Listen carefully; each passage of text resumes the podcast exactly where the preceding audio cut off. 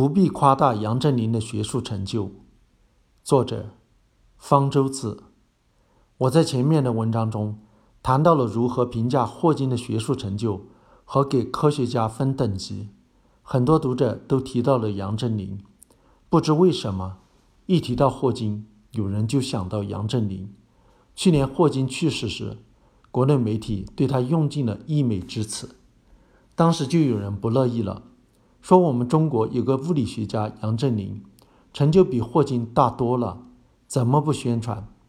有人写了一篇长篇文章，为杨振宁在中国受冷落鸣不平，说杨振宁是当代牛顿、爱因斯坦，有十三项诺奖级别成果，他获得诺贝尔奖的只是次等成就，这就吹得太没谱了。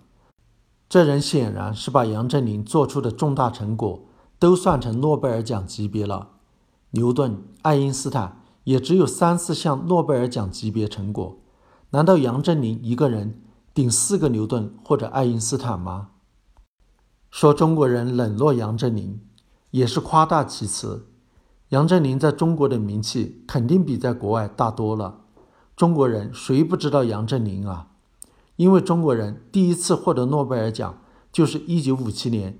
杨振宁、李政道获得诺贝尔物理学奖，当时他们还没有加入美国国籍，还是中国国籍，所以是中国人获奖。杨振宁、李政道获得诺贝尔奖，是因为发现宇称不守恒定律。说这个发现只是次等成果，也是乱说的。它是很重大的一个发现。这个发现说的是什么呢？如果有两个粒子。它们除了旋转的方向是相反的，其他的方面都是一样的。我们可以把它叫做镜像的粒子，就好像一个粒子在照镜子一样。人们以前认为这样的两个粒子，它们的物理性质应该是完全一样的，把它叫做宇称守恒。杨振宁、李政道发现，在弱相互作用下，宇称实际上是不守恒的。例如，它们的衰变方式是不一样的，这相当于说，这两个相互为镜像的粒子，它们在镜子之内和镜子之外的衰变方式是不同的。他们在一九五六年做出了这个发现，被吴健雄用实验证实了，在第二年立即获得了诺贝尔奖。这个获奖速度之快是空前的。杨振宁还有另一项工作也有可能获得诺贝尔奖。那就是杨米尔斯方程。米尔斯当时只是一个研究生，他和杨振宁共用一个办公室，两个人合作做出了这项研究。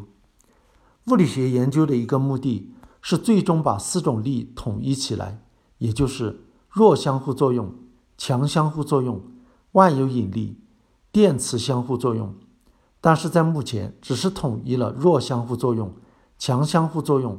电磁相互作用这三种力，这个模型叫做标准模型，而杨米尔斯方程就是标准模型的基础。所以这项研究是非常的重大的。它是在一九五四年做出的，但是当时没有引起重视，一直到七十年代以后，人们才发现了它的重要性。一般认为，这才是杨振宁最重大的成就，应该的诺贝尔奖物理学奖。至于为什么这项研究没能获得诺贝尔奖，有各种各样的猜测。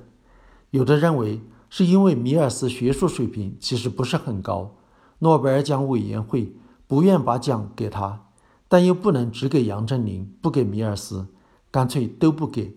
也有人认为，因为杨振宁已经得过诺贝尔奖物理学奖了，就没有必要再给一次诺贝尔奖物理学奖了，毕竟。